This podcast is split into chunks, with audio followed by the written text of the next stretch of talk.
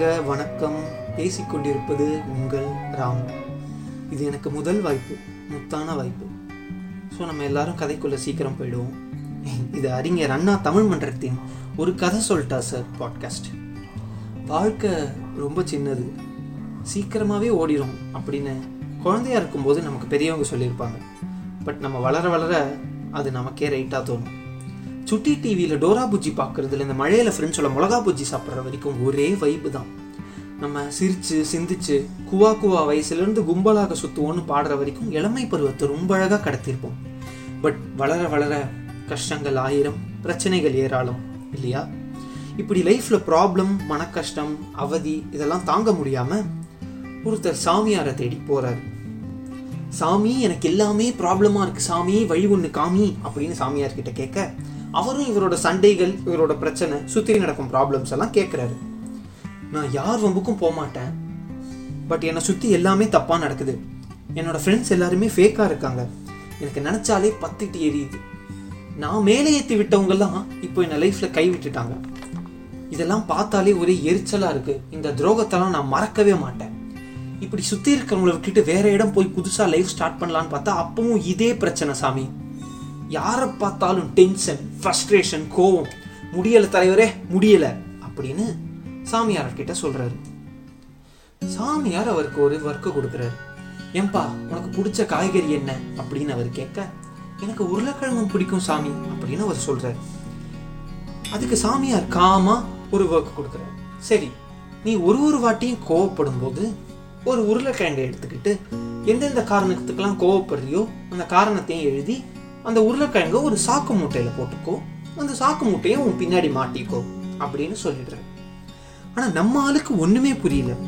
என்னையா இது, ஆட்டோ மிரரை திருப்பினா வண்டி எப்படி ஜீவா ஸ்டார்ட் ஆகும் அப்படின்னு குழப்பமாயிடுறாரு. பட் சாமியார் சொன்னதை சரி செய்வோம் அப்படிங்கிற ஒரு நிம்மதியில் அவர் அங்கேருந்து நடைய கட்டுறாரு.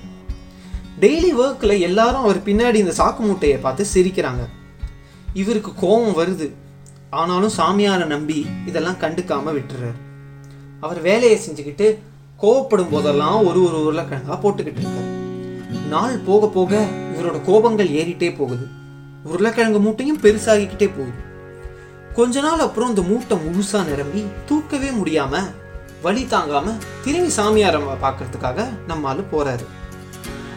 சாமி, இதுக்கு மேலே என்னால் முடியல, சில உருளைக்கிழங்கை அழுகி வேற போச்சு, ஒரே ஸ்மெல்லு, எனக்கு ஏன் இப்படி ஒரு யோசனை கொடுத்துருக்கீங்க, இந்த ஸ்மெல்லு தாங்க முடியாமல் என் பக்கத்தில் யாருமே வர்றதில்லை, நீங்கள் சொன்ன மாதிரியே மூட்டை ரொம்ப சீக்கிரமாகவே நிரம்பிடுச்சு, என்னால் இதை தூக்கவே முடியல, ஆளை விடுங்க அப்படின்னு கத்துறாரு. சாமியார் சிரிச்சுக்கிட்டே, உங்களுக்கு எந்த விஷயம் பொருள் கணக்குதோ அதை இறக்கி வச்சிடுங்களேன், மனசை லேசாக்கிக்கோங்களேன் அப்படின்னு காமாக சொல்கிறாரு. சரி, இப்போ கதையிலேருந்து கொஞ்சம் வெளியில் வரும். இப்போ இந்த கதையை கேட்டு உங்கள் எல்லாருக்கும் சிரிப்பு வரும்.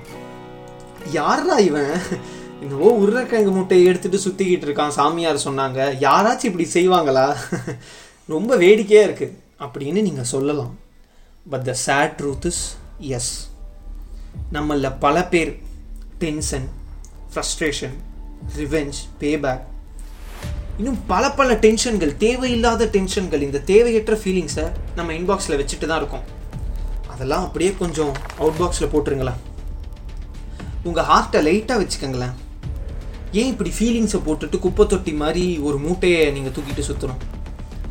சி, நம்ம லைஃப்பில் குட் அண்ட் பேட் இன்சிடென்ட்ஸ் நிறையாவே நடந்திருக்கும், ஒவ்வொரு கட்டத்தில் ஒவ்வொன்றும் உங்களை தாக்கியிருக்கும், தலைகீழ போட்டு திருப்பியிருக்கும். But anyways, here you are right, எல்லாத்தையும் பார்த்துட்டு கடந்து போவீங்க. நடுவில் இந்த மூட்டை இதுக்கு கொஞ்சம் கழட்டி வச்சா ஈஸியாக தானே இருக்கும், வாழ்க்கைன்னா சில அடிகள் விழத்தான் செய்யும் அப்படின்னு வடிவேல் சொன்னது. வாழ்க்கையில் சில அடிகள் மதிக்கவே வேணாம், இது நான் சொல்கிறது. இந்த ப்ராப்ளம், ஃபேக் பீப்புள், ஏமாத்துகிற பர்சன்ஸ், அடிக்கிற அம்மா, அவமானப்படுத்துகிற அப்பா, அவமதிக்கிற தேர்ட் பர்சன், யாராக வேணாலும் இருக்கட்டும், ஒரே சொல்யூஷன், தட்டி விடு. உங்கள் லைஃப் ப்ராப்ளம்ஸை சால்வ் பண்ணவே உங்களுக்கு நாக்கு தள்ளும்.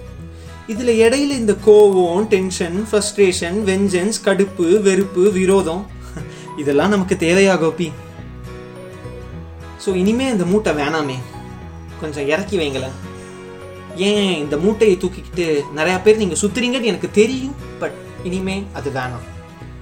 எப்போதும் ஜாலியாக இருக்க முடியுமா? டென்ஷன், ப்ராப்ளம் இதெல்லாம் வந்து தானே ஆகும். உனக்கு என் லைஃப் பற்றி என்ன தெரியும்னு நீங்கள் கேட்கலாம். எஸ், உங்கள் லைஃப் ப்ராப்ளம்ஸ் எனக்கு தெரியாது. இன்ஃபேக்ட் உங்கள் சிச்சுவேஷன் கூட எனக்கு தெரியாது. பட் இந்த கோவம், டென்ஷன் இதெல்லாம் தேவையற்ற விஷயம்னு மட்டும் நான் சொல்லுவேன். இதெல்லாம் தேவையே இல்லாமல் நீங்கள் உங்கள் மனசில் தூக்கிட்டு அலையிறீங்கன்னு நான் சொல்லுவேன். யாருக்காகவும் நீங்கள் இந்த வெயிட்டை சுமக்காதீங்க. டைட்டாக லைஃபே ஆனாலும் லூசாக நீ மாது அப்படின்னு நம்ம தளபதி சொல்லியிருப்பார். லைஃப் எவ்வளோ டைட் ஆனாலும் உங்களை லைட்டாக வச்சுக்கோங்களேன். எல்லார்ட்டையும் அங்கேயே சிரித்து பேசிடுங்க. திட்டணும்னு தோணுச்சுன்னா அங்கேயே திட்டிடுங்க. மனசில் இந்த கோவம், மைண்டில் இந்த டென்ஷன் இதெல்லாம் வச்சுக்காதீங்க. அப்புறம் இந்த உருளை மூட்டை மாதிரி உங்கள் ஹார்ட்டு இன்னும் வெயிட் ஆகிக்கிட்டே தான் போகும். நீங்கள் அடிக்கடி கோவப்படப்பட உங்களை சுற்றி இருக்கிற பீப்புள் உங்களை விட்டு விலகி போயிட்டே தான் இருப்பாங்க. ஒரு குழந்தை போல் டென்ஷன் ஃப்ரீயாக இருங்க. பட் டைமு ஜல்தி ஜாயேகா ஜாயேகா அப்படின்னு ஒரு டான்ஸ் சாங்கை போட்டுட்டு இயர்ஃபோனில் சத்தமாக கேளுங்க, என்ஜாய் பண்ணுங்கள். ஏன்னா நானும் அதான் செய்ய போகிறேன். ஸோ தங்கக்கட்டீஸ், அடுத்த முறை சந்திப்போம். பேசிக்கொண்டிருப்பது உங்கள் ராம். நன்றி, வணக்கம்.